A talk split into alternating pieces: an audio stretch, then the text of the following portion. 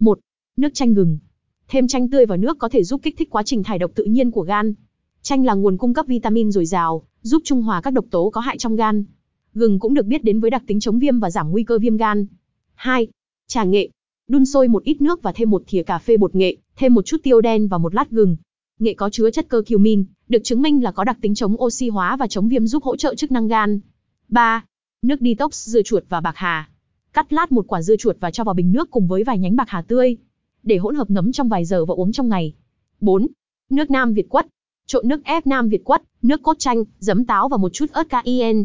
Uống trước bữa ăn để hỗ trợ tiêu hóa và chức năng gan. 5. Trà dễ bổ công anh. Dễ bổ công anh được biết đến với khả năng cải thiện chức năng gan và giải độc các chất có hại.